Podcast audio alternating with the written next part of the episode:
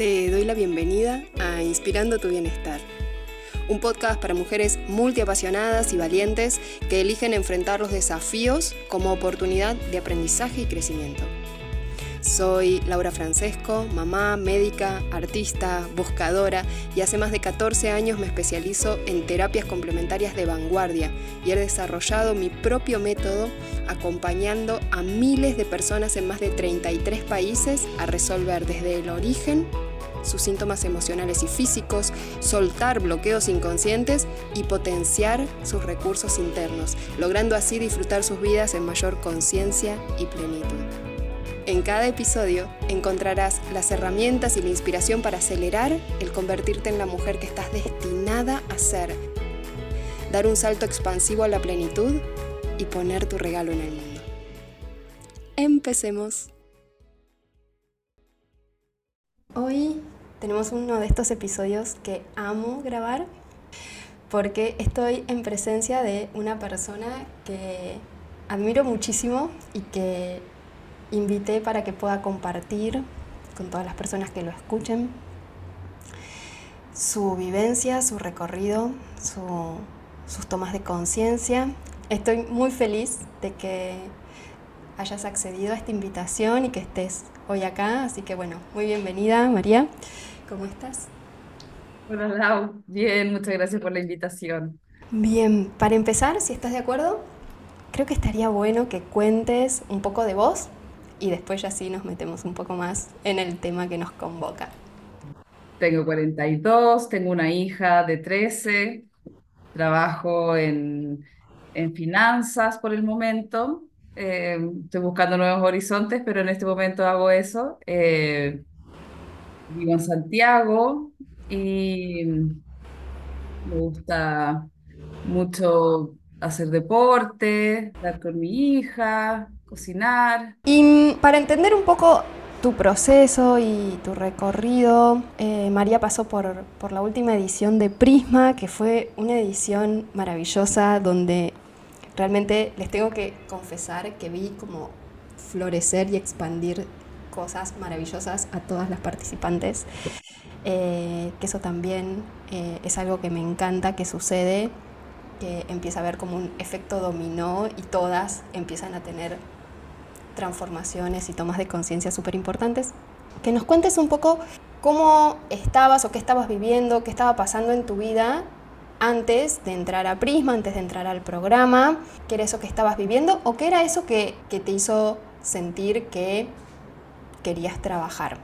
Bueno, ahora me doy cuenta que tenía muchos prejuicios de que era muy vergonzosa o como trabas que no me permitían moverme de donde estaba y de repente que yo quería hacer otras cosas, pero como que mi cuerpo, mi, mi mente, mi subconsciente en el fondo me, no me dejaba moverme de donde estaba. ¿Como etiquetas que te ponías? Claro, como etiquetas como, como lo que digo, de, de, de, vergüenza o de no hablar en público o que tengo que ser perfecta para poder hacer algo. No me dejaban ser la persona que realmente yo quería ser. ¿Y qué cosas sentías en, en tu día a día, en lo cotidiano, que estas etiquetas, estos frenos, estos prejuicios, estos bloqueos te, te complicaban. En el fondo era mucho por tener confianza en mí y que todo eh, hacía en el fondo me hacían dudar de, de, de mis capacidades o, o, no estar segura de lo, de lo que yo podía hacer. Lo profesional, por ejemplo, muchas veces como no comprarme yo mi, mi historia, mi cuento, mis capacidades, entonces tampoco, entre comillas, me puedo vender, por decirlo de alguna manera, o, o encontrar el lugar de lo que yo quiero hacer. Y, por ejemplo, en una situación más más fácil como en algún deporte, como si yo quería jugar tenis, no, me da vergüenza, no, no quería jugar porque tenía que ser perfecta y obviamente para poder jugar bien tengo que practicar y aprender, entonces no puedo partir de cero a perfecto, tengo que pasar por la etapa de aprendizaje y, y yo sentía que tenía para poder jugar tenía que ser perfecta. Entonces era imposible hacerlo y eso me bloqueaba a hacer algo que en verdad yo tenía muchas ganas de aprender. De hecho, es algo que nos pasa muchísimo a cada una tal vez en distintas áreas, esto de como adultas habernos prohibido la curva de aprendizaje, digo yo, ¿no? Como eh, de niños uno espera que, bueno, como criaturas tengamos una curva de aprendizaje al lanzarnos a caminar y después a correr, y en cuestiones de la maduración infantil, ¿no? Uno tiene como esa, se habilita eso de que sí, es lo esperable que esta actividad lleve un tiempo de maduración y de, generación de habilidades. Pero cuando nos vamos volviendo adultas, nos vamos por distintas mecanismos que operan en nosotros, ¿no? Hablábamos eh, sobre todo al principio de los encuentros el, el, bloqueante de esto del síndrome de la perfeccionista, donde veíamos en profundidad las voces internas que aparecen cuando queremos hacer algo que nos desafía o que es nuevo, por más que nos guste. ¿Y qué es de lo que te estaba pasando? ¿Te, te parecía ya que no lo querías más en tu vida que te llevó a, a entrar al programa?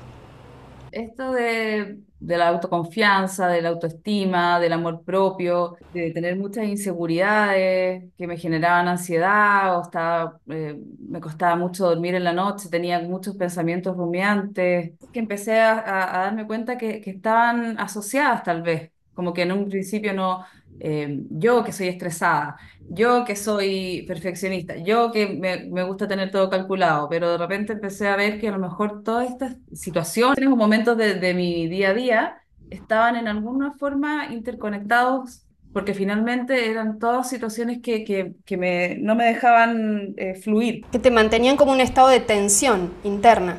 De, tensión, de, de, de, no poder moverme del lugar donde estoy y, y de repente habían cosas que yo en el fondo de mi corazón sí quería hacer pero no era capaz de hacerlas, como de poder llevar a cabo, porque estas, estas otras cosas me, me, paralizaban. Claro, sí, es que la sensación es esa, ¿no? De, de, de, estar frenada, de estar paralizada, de que esto no me deja moverme más allá de lo que conozco, puedo calcular, puedo controlar, sé o siento que es para mí.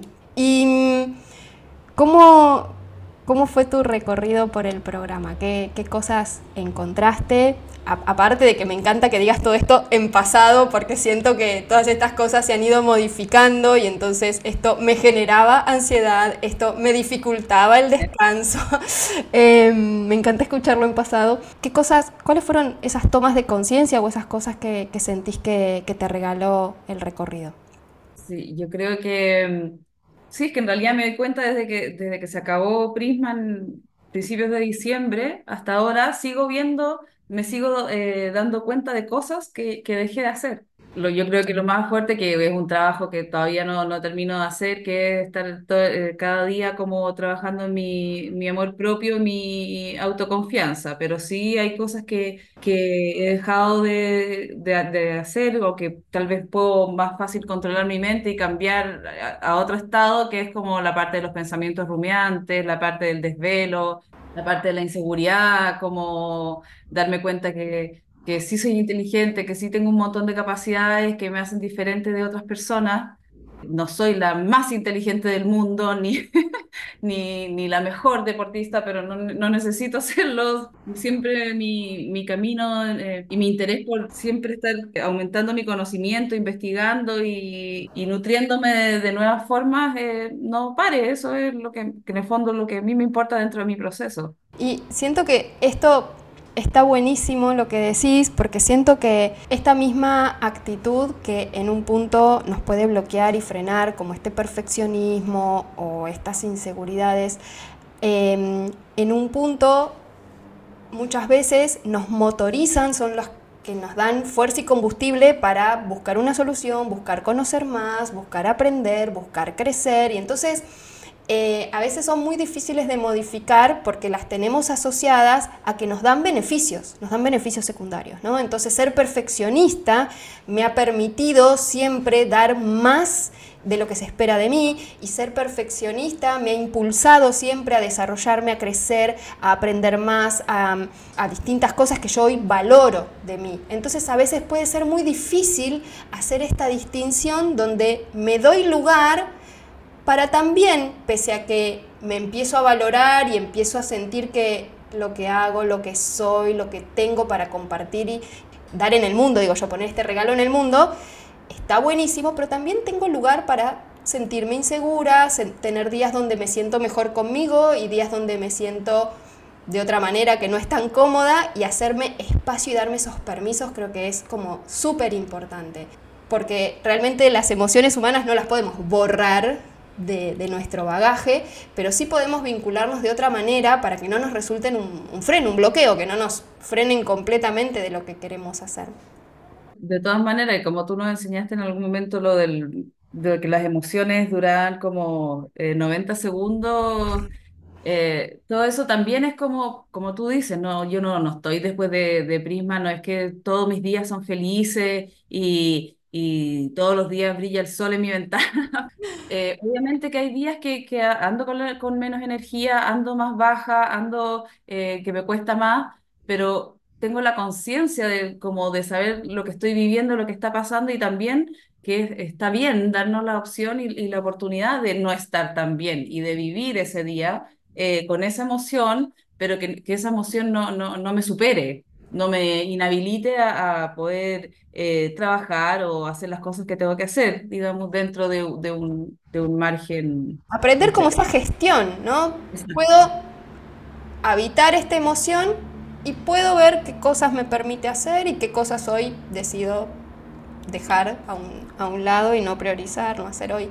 Hacerle lugar a la emoción que aparece es un aprendizaje que creo que, por lo menos en personas de, de nuestra generación, es un aprendizaje que no nos fue dado tal vez en la infancia y entonces, bueno, lo estamos adquiriendo ahora y hay muchas herramientas para eso que resonaré con algunas y con otras no, pero digamos, eh, puedo ir encontrando, bueno, cuáles me sirven y la que yo siempre siento que es como factor común a todas ellas es darnos permiso, sentir la intensidad de la emoción que estoy atravesando.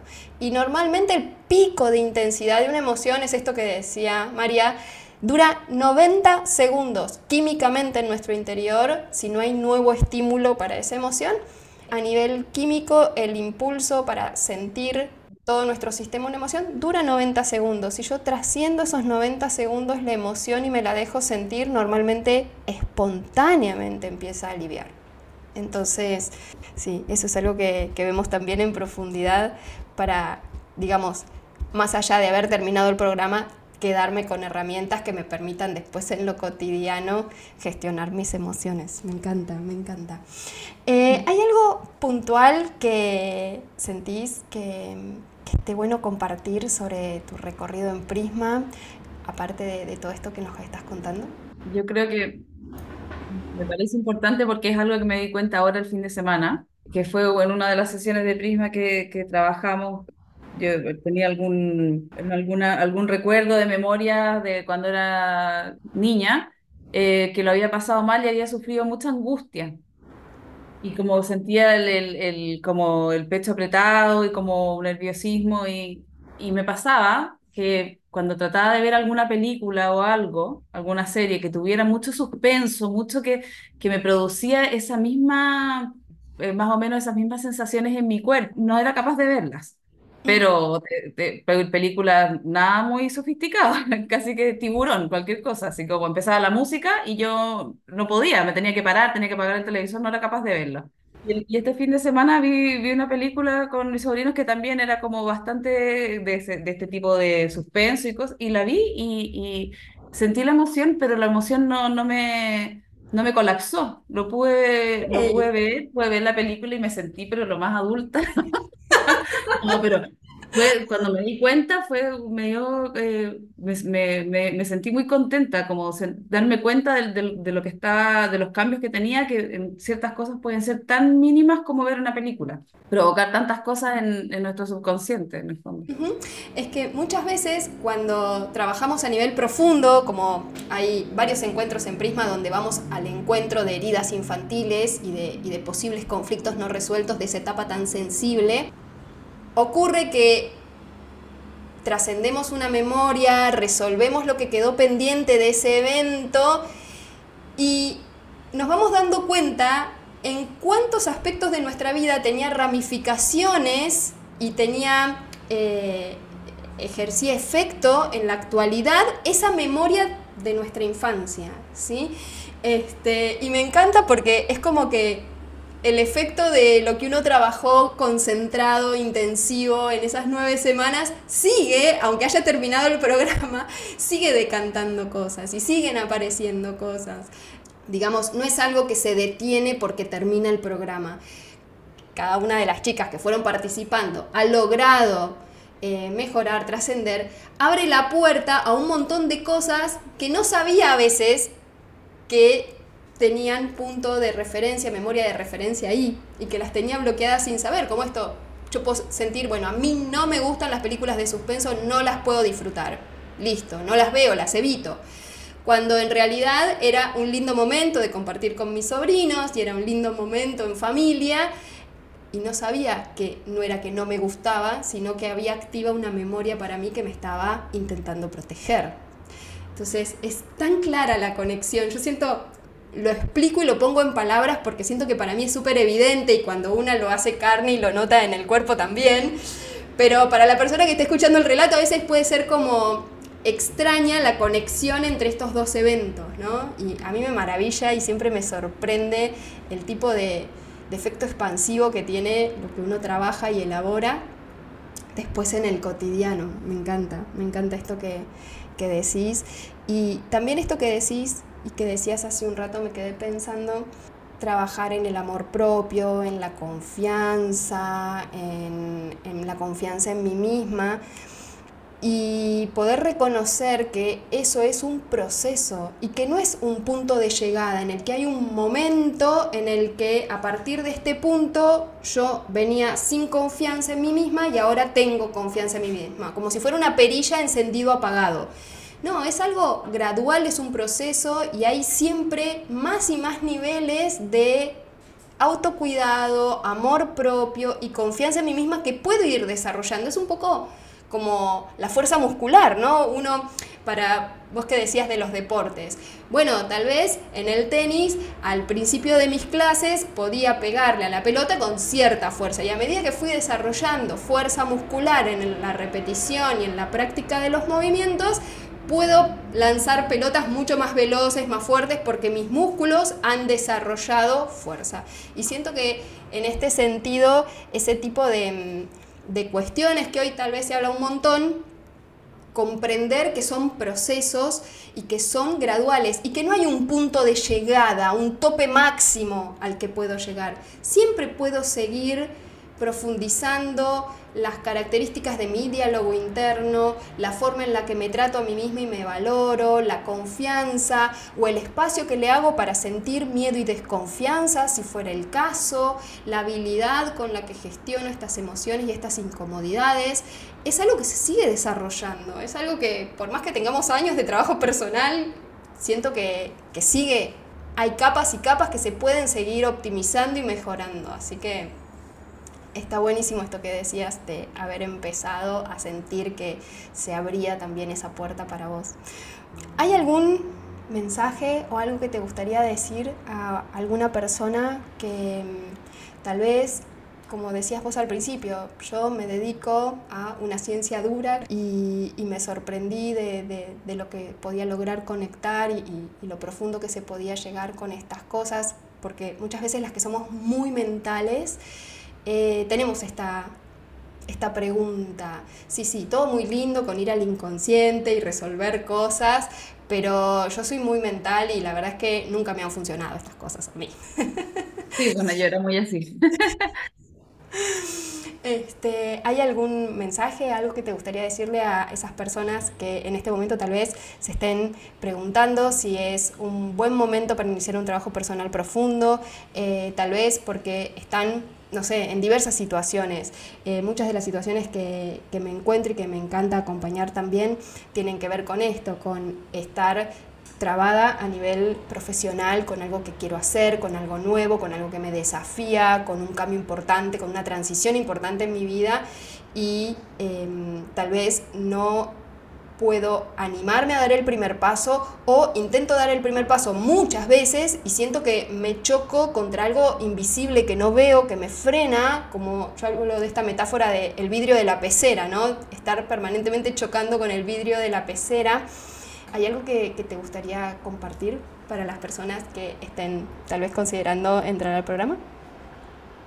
La persona que quiero mucho en septiembre me mandó un video que me hizo darme cuenta de, de, de todo este trabajo y de todo el bloqueo que yo tenía desde, de manera inconsciente, como arrastrado de, de mucho tiempo.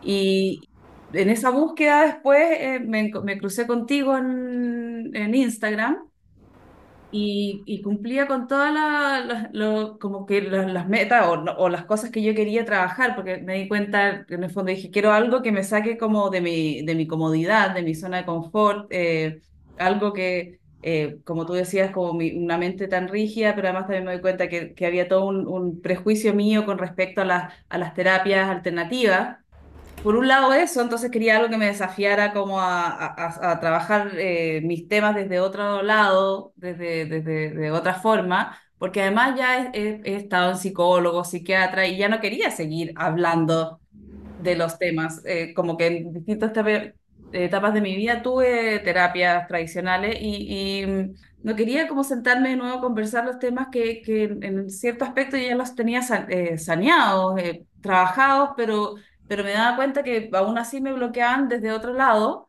y con las, las terapias que yo conocía no, no, no, no me, me movían la brújula en el fondo como para poder decir hacia dónde voy. Y después me encontré con, contigo y como que me estabas hablando directamente a mí.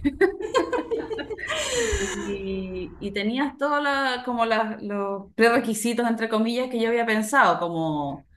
Y eso fue lo que más me gustó y me sorprendí eh, muy gratamente de todo el proceso que vivimos, de estar conectada como con, en distintos países, eh, pero aún así lograr una conexión maravillosa y un, y un trabajo profundo, que uno después te dice, ya, pero por, por online no, no, no va a resultar, y, y sí resulta, y el trabajo es muy bueno, si es que uno tiene el interés y lo hace a conciencia, eh, fue una experiencia muy buena. Y también muy hermoso la sincronía de todas las personas que participaron, el grupo que se formó. Creo que fue maravilloso que se dieran cita exactamente todas las personas que participaron, que tenían, todas venían de distintos recorridos, todas tal vez con bastante trabajo personal encima, pero venían de historias y de vivencias y de mundos y de visiones del mundo muy distintas, de culturas muy distintas, de países muy distintos, y así todo, al momento de compartir y al momento de mostrar vulnerabilidad, éramos simplemente eso, una persona mostrando su vulnerabilidad a otras personas en escucha amorosa. Y creo que eso fue maravilloso y fue súper hermoso lo que, lo que se gestó a nivel grupal. La verdad que ha sido un grupo hermosísimo y la, la profundidad de los compartires y después las emociones al cierre, ¿no? Como, las quiero mucho, qué bueno que las sí. conocí, ¿no? Como eh, esa sensación de estar entre gente en la que uno podría realmente abrir su corazón y contar cualquier cosa que estuviera viviendo, ¿no? Esa, esa posibilidad creo que, que, es mágica y maravillosa y, y, y, le da como la fuerza a que sea grupal. Sí, de verdad que la conexión que, que, se generó de personas que no nos habíamos visto nunca y, y hablando temas tan profundos y personales para cada uno fue, fue muy bonita, fue maravilloso, mágico como dices, realmente muy enriquecedor. Buenísimo. Bueno, María, yo te quiero agradecer profundamente y la verdad que me da doble felicidad porque conozco tu recorrido y tu proceso y me acuerdo tus primeros encuentros cuando esperabas ser la última y que quizás me olvidara de preguntarte si querías compartir algo, a pasar a estar en el podcast, creo que es, ya solo eso es enorme y hermoso y me pone la piel de gallina que te hayas abierto a compartir así y que que, los, que te sientas a gusto en, en eso. Sí, impresionante. de mí. Te habla muy bien de tu proceso y de la profundidad que te permitiste darle a tu proceso, porque básicamente es eso, te comprometiste cumpliste con todas las propuestas, hacías todos los ejercicios del workbook, estabas atenta que sí esta pregunta, este ejercicio está subido, está grabado, lo hacemos en vivo, muy aplicada María para, para todo su proceso y su recorrido. Ella aprovechó a full todas las herramientas y la verdad se nota eh, en, tu frescura para poder hablar de, tus dificultades y de tus conflictos pasados, en esa frescura es que uno nota que realmente la persona ya las puede mirar de otro lugar, ¿no? Ya las está observando desde una perspectiva diferente, que es un poco lo que le da el nombre al programa, porque Prisma es exactamente eso, ¿no? Un, vidrio que permite ver las cosas con, otra, con otra perspectiva, con otra, con otra luz. Así que, bueno, te quiero agradecer profundamente que, hoy estés acá compartiendo todo esto con, tanta claridad y dulzura. Profundamente agradecida. Y mm, bueno, nos despedimos. Entonces. Sí, no, yo te doy las gracias a ti, Lau, porque de verdad fue una experiencia increíble. La ultra recomiendo, de verdad, es una muy, muy buena terapia. Buenísimo. Bueno, Así que muchísimas, gracias. por la oportunidad también. Con gusto. Bueno, y nos vamos a despedir de todas las personas que hayan escuchado este episodio. Y cualquier duda, comentario o cosa que les gustaría saber sobre el programa, no tienen más que escribirme en Instagram. Ahí me encuentran como doctora Laura Francesco, todo junto y la palabra doctora abreviada. O me mandan un mensajito directo por ahí y respondo yo personalmente todos los mensajes. Así que nos estamos viendo. Chao a todas. Chao. Gracias. Gracias a ti.